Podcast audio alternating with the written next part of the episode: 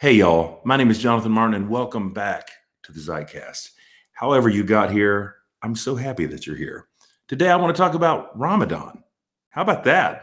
There's never been a Zeitcast on Ramadan before, but it seemed like a wonderful opportunity to introduce you to a dear friend of mine, Mimi. I will say more about her when I introduce her more formally in a few moments. Uh, she is the president of our Muslim Student Association at DePauw. I felt like maybe it would be worth saying a few things out of the gate, though, because I'm aware that my life right now is at really strange and wonderful intersections. As a product of sweat and sawdust kind of Pentecostalism, I know I might not be the most likely person in a way to be doing this kind of interfaith work, but I love it. I love it so much. And I could see where people might think there's a whole lot of tension between you know when you come from a belief system that well like all belief systems is very particular. And one of the things we talk about at the center for spiritual life one of the things i like to talk about is that we don't want to flatten out anybody's particularity but actually we would only want students to deepen the particularity of their own faith that the more they deepen the particularity of their expression the better that is not only for them but for the rest of us for the rest of the world. So we're not trying to flatten out the particularities. This is not 1992 and the way interfaith work is defined is not hey let's everybody get in a room and find a generic uh, name or language for god that we can all agree on and let's try to have some kind of a worship service together in which no one expresses any particular thing with any particular meaning. Let's just have a generic kind of god love fest. Who's interested in that? I mean it's exactly where the particularity is where things get interesting. So we want to sharpen those edges, not to dull them down.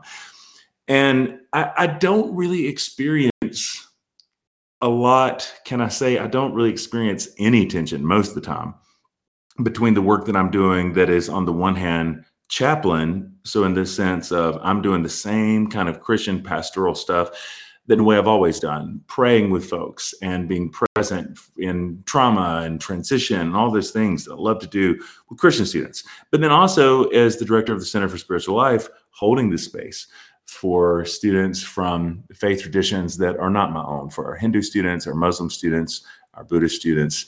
Um, it's a really beautiful part of the work. One of the things that I've really observed in rural Indiana, where you're 40 minutes away from the closest mosque, hour plus away from the closest Hindu temple, is that these students, these student groups, I find to be especially robust because precisely, uh, precisely because they don't have that kind of geographical local support system that we often experience within faith communities are very local by nature. They don't have that. So what they've developed internally in terms of community is really profound and strong and wonderful. And I love to see that. I love to be able to bear witness to that. But you know, I also have this sense of, and I want to actually say this in a in a uniquely Christian way, very much in the language of my tradition.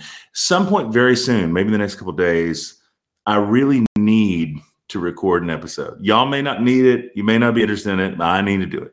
I need to record an episode about uh, the Shusaku Endo novel Silence, which I just finished uh, leading a course, an eight week course uh, at the university. It was life changing for me to encounter that text from a very different direction than I did the first time. It was probably 20 years ago, maybe more. I'm a very different person. The central character in the novel, Rodriguez, if you're familiar with the novel or the uh, quite powerful Martin Scorsese 2016 adaptation of the novel.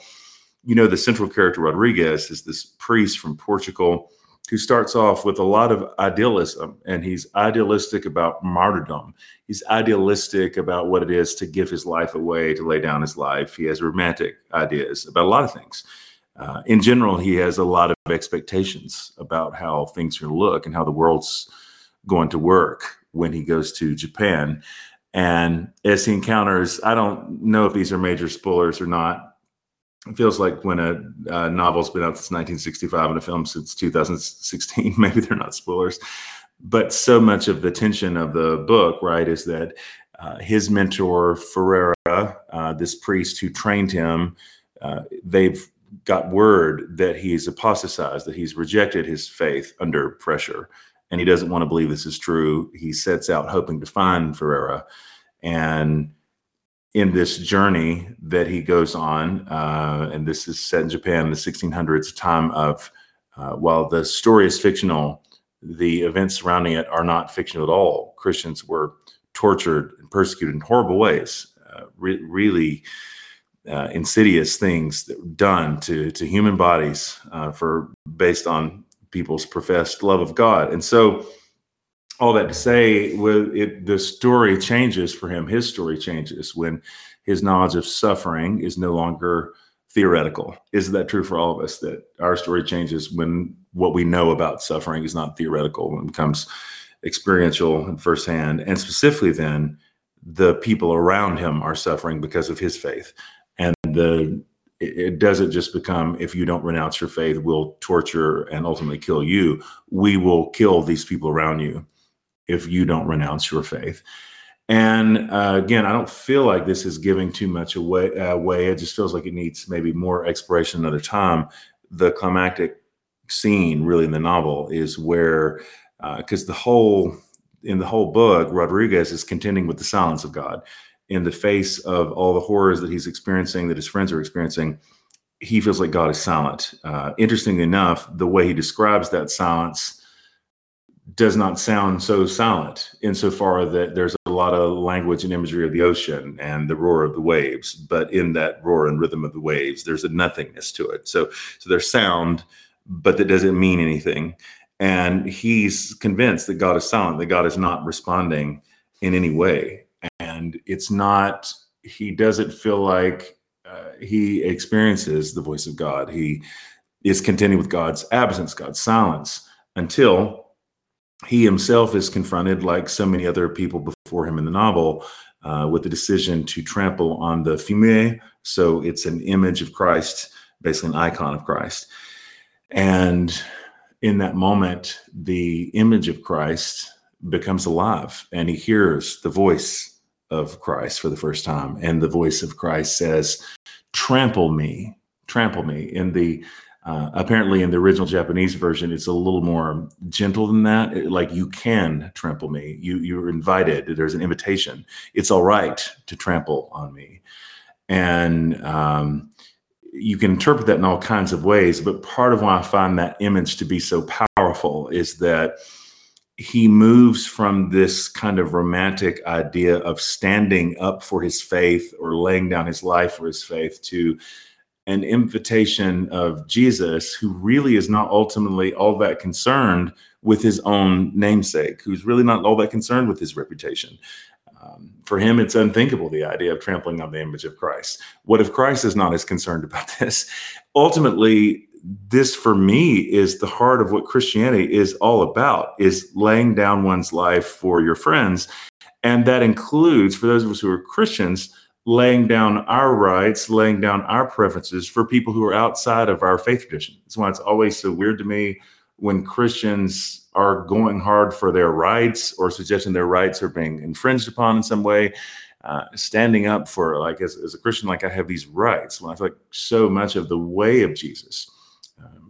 Some of you have heard me say this before. Jesus himself says he's the way, the truth, and the life. So much the way of Jesus is a way of uh, well, to use the language of the Apostle Paul, considering others better than yourselves. And so to bring this around full circle, for me, it's such a natural extension of my Christian faith. Well, what does it look like for me to really express love for God as a Christian? Well, it is to defer to my friends and peers who are not Christian. It is to uh, being able to uh, help carve out space uh, where my friends whose faith practice is different than my own to to have that kind of space in a place and again in rural indiana where that doesn't always exist easily is is such a gift and a privilege for me and i wish that we thought more of our own faith in that way that oftentimes the the goal of our faith especially for those of us who would claim to be christ followers is not so much to build the name brand of Christianity, but is actually uh, a yieldedness and a surrender.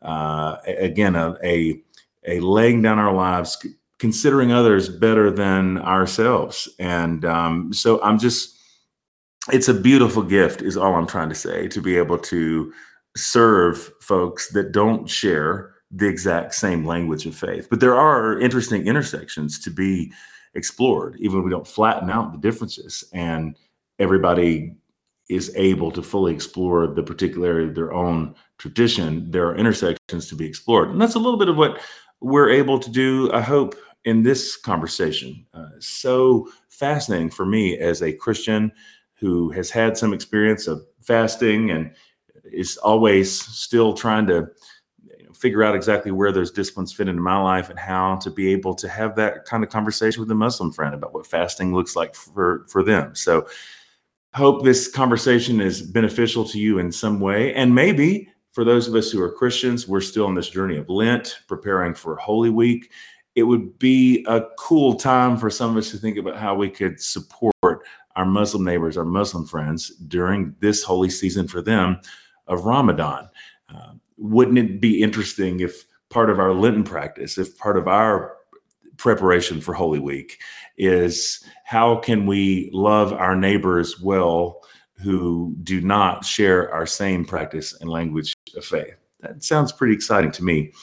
After I hand this over to to Mimi. I want you to hear that conversation. I want to jump back in. So I will take this moment if I can make this plug. I'm so thankful for those of you who are able to support the Zeitcast anyway. Whenever you like, subscribe, share any of the things, certainly uh, if you're able to support on Patreon, thank you so much for doing that. Uh, means the world that you uh, help me continue to be able to to do this work. So thank you. I'm glad that you're here. Hope you enjoy this conversation with Mimi, and we will certainly look forward to being able to host more conversations like this in the near future.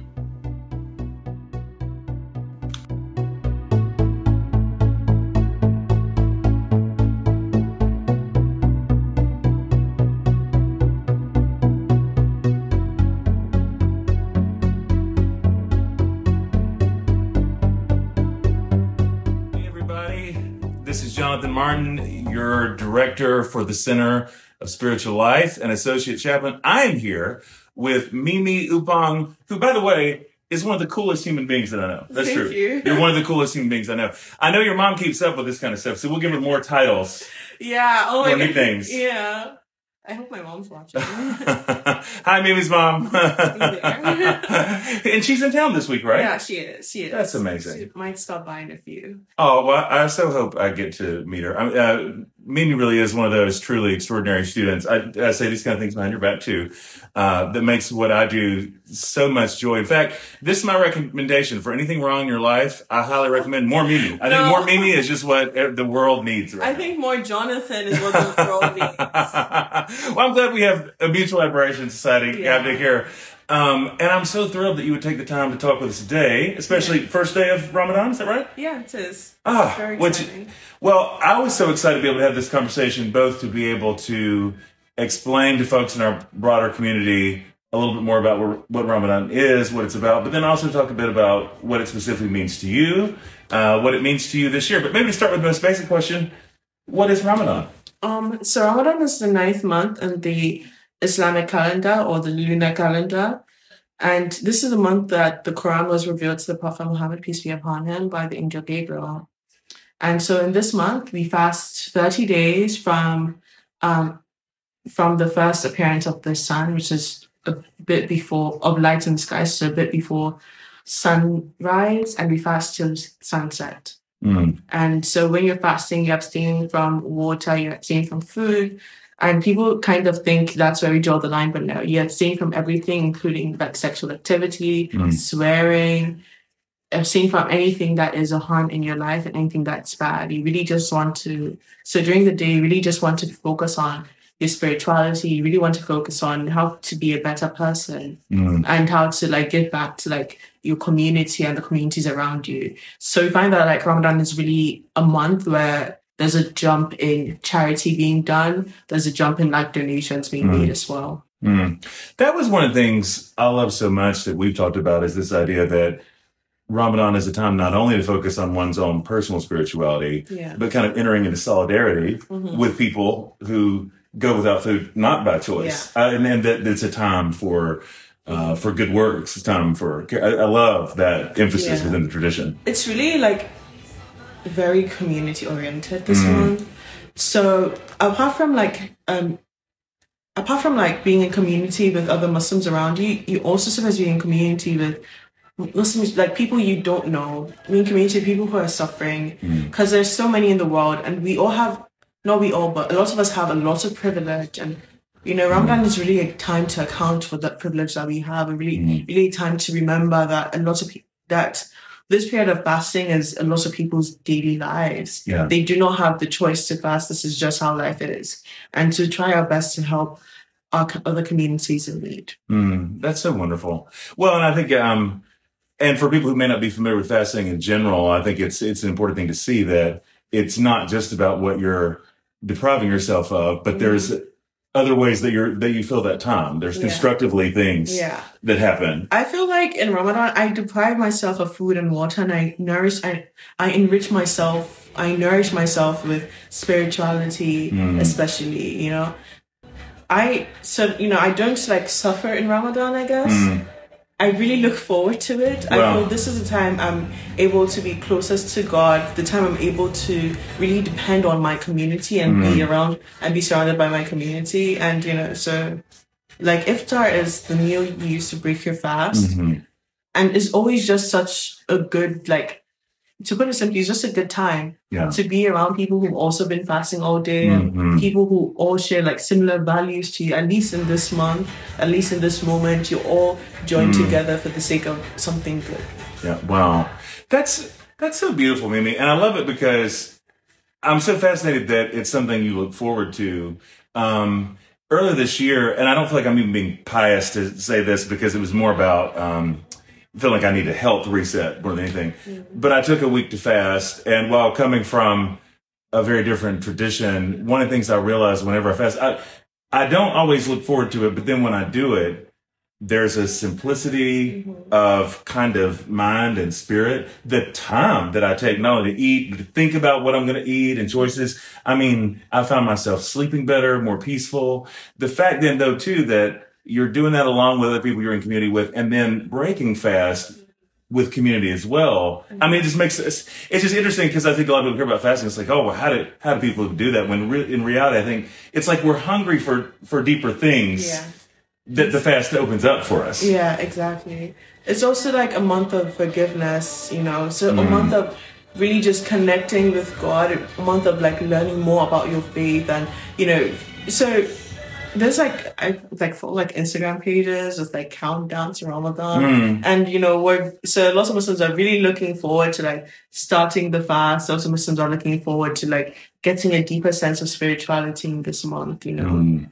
That that's that's so that's so lovely. One thing I, I wanted to ask you in general. I mean, for me, is just um, because you know I talk I, I really do talk about you and our Muslim Student Association, and I, well, okay, even when I talk about or think about the work we do with Dharma, one of the things I find so interesting here is that okay, so to be a Muslim in Greencastle, Mhm. Indiana, where the closest mosque is Plainfield, forty minutes away, yeah, um, I I find so consistently that like the the student groups on our campus that theoretically would have the least geographical kind of support. Like, okay, there's not a mosque right here for our Dharma students, not a temple anywhere nearby. Um, how I feel like these are the groups also that flourish the most. Because, and, and I'm curious if this is your assessment. It's where, because I really do mean this as a question. It sure seems like in some ways the fact that there's not that kind of support like around, because I mean, this is rural Indiana almost means that the student groups are all the closer and the leadership all, all the more strong. What do you, do you think that's fair to say? What do you, how, how does that feel for you, even just to have your faith and practice living in a place like this? I think if you had everything on a platter in front of you, like spread out in front of you, you wouldn't have to work for it. Yeah. So we kind of have to work for it. You kind of have Mm. to organize. Well, we're so blessed by with the CSL, with Imam Alamin, and with people like other parts of our Muslim community that make it that make it easier for us. For example, Imam comes over on some fr- once a month, I believe, to lead Jummah. You know, so I think it's it's a bit tough sometimes in rural Indiana. However, that has never stopped the Muslim community. Mm. If we want something, we will go for it and we will try our best to get it because you know we are a community and these things are just maybe stop like just stumbling blocks. But like I said, CSL is a great help and so is other Muslims around Indiana also a great help, like Imam Alamin. Mm, That's wonderful. And Imam Amin is just, he is an, uh, an amazing, beautiful human. We have such a dear Yeah. friendship. But yeah, it's so, um, oh, that's so great, Mimi. And I love thinking about too the way that, because I, I want to make sure I ask you about this. So in the same way that in Ramadan, Muslims enter into a kind of solidarity with people who are struggling in all kinds of levels from, you know, all kinds of traditions. I love too that Ramadan at least can be an opportunity for people outside the Muslim community Yeah. to step into solidarity Yeah. and maybe experiment with fasting. Could you say a bit about uh, what what that can look like for people who would love to know more about your faith and how they can support their Muslim friends during this time? What that can look like. Um, don't invite them for lunch. Fair enough. No, but I think to support your Muslim friends, just do some of the work of like learning about what Ramadan is, you know, do some research.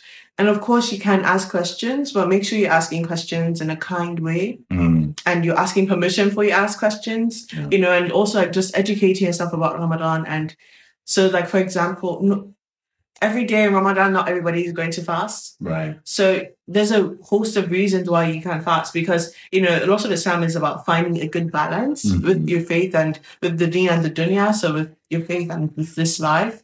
So for example, you're not expected to fast if you're breastfeeding or if you're Mhm. pregnant or if you're on your period or if you're traveling or if you're sick.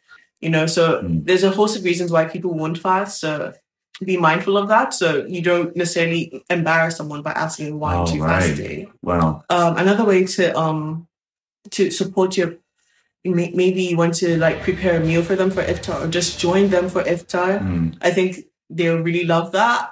Um there's so many ways. I think just show up in however you would for your friends you know show up as a friend. If you're curious ask ask those questions ask them kindly.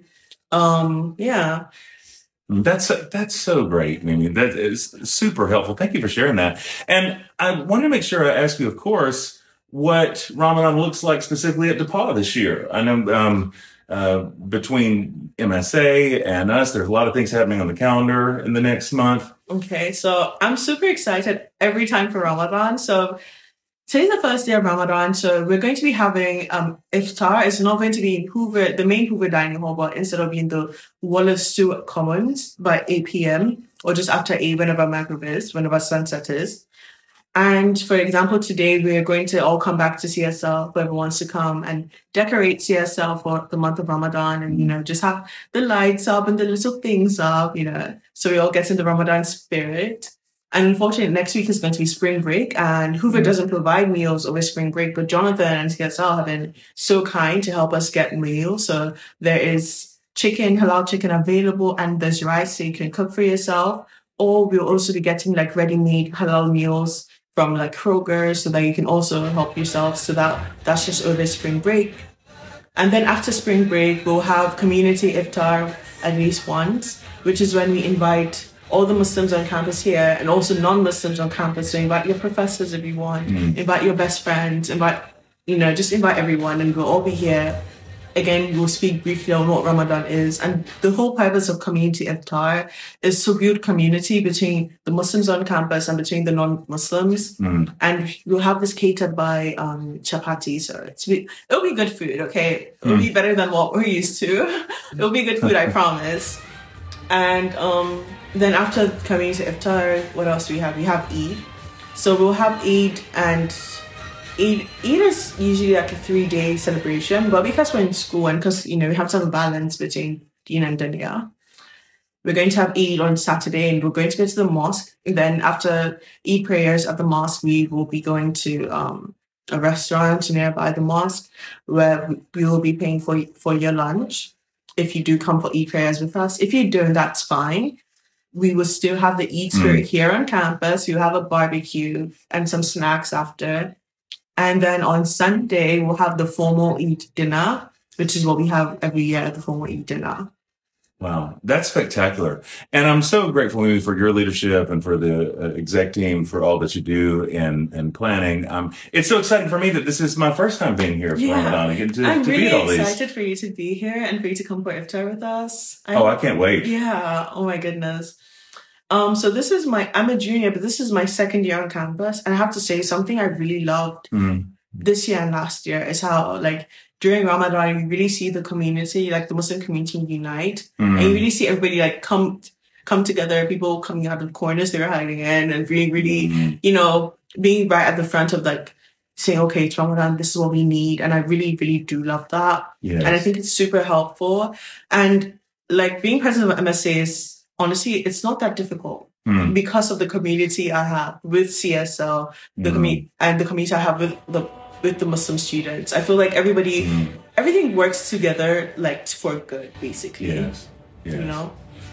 Yeah, and I, I, I, and I so see that. I mean, I love when I'm able to be here and be part of the meetings. Just whenever I'm around, the, the community around MSA on campus is very special. I don't know another word for it. I just said there's something. There's just a unique character to the community. There's a warmth to it. And the opportunity then not only for your community to gather, but our broader community to be able to gather around you and walk alongside you. Um, I mean, what a what a beautiful gift. So thank you so much, Mimi, for sharing with us. And uh, thank you again for all your hard work and No. planning the events. Yeah, I re- re- you, Jonathan. Honestly, I feel like so much of the work we do is possible because of CSR and because of the work you do to support us. So honestly, we're super duper grateful for you at MSA.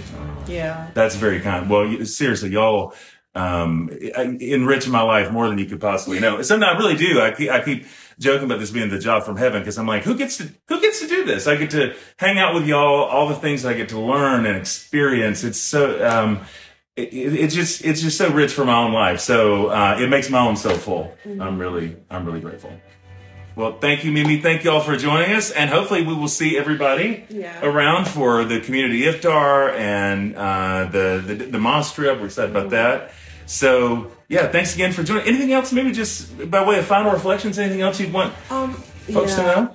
If anyone is on, like a non-Muslim on this live and is interested in fasting or learning more, please reach out to me or Jonathan. He would like give you my contact. Absolutely. And yeah, and this is really just I'm really wishing everyone a very happy Ramadan and like a mm. time for spiritual fulfillment and nourishment. And I hope you all have a blessed and happy Ramadan. Yes, yes, absolutely. Thanks so much, friends, and we will see you soon. And thank you, Mimi.